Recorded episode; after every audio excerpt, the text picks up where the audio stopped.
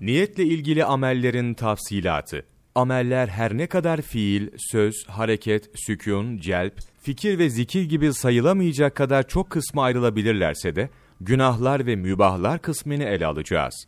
Birinci kısım günahlardır. Niyet, günahı günahlıktan çıkaramaz. Bu bakımdan cahil kimselerin, ameller ancak niyetlere göredir hadisi şerifinden bunun aksini anlaması doğru değildir. O halde cahil kimseler, niyetten dolayı günahın ibadete dönüşeceğini zanneder. Tıpkı insanların kalbini kazanmak amacıyla herhangi bir insanın gıybetini yapan veya başkasının malından sadaka veren veya haram malla tekkehane, mescit veya medrese yaptıran ve maksadı hayır olan kimse gibi. İşte bütün bunlar cehalettir. Bunları zulüm ve günah olmaktan çıkarma hususunda niyetin hiçbir tesiri olamaz.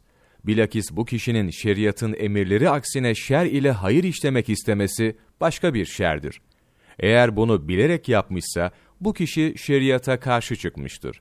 Eğer bunu bilmiyorsa cehaletinden dolayı günahkardır. Zira ilmi talep edip cehaletten kurtulmak her Müslümana farzdır.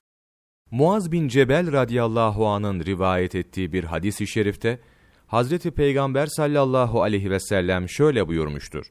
Muhakkak ki kul kıyamet gününde her şeyden hatta gözündeki sürmeden, parmaklarıyla ufaladığı çamur kırıntılarından ve arkadaşının elbisesini ellemesinden bile sorulacaktır. Hesaba çekilecektir.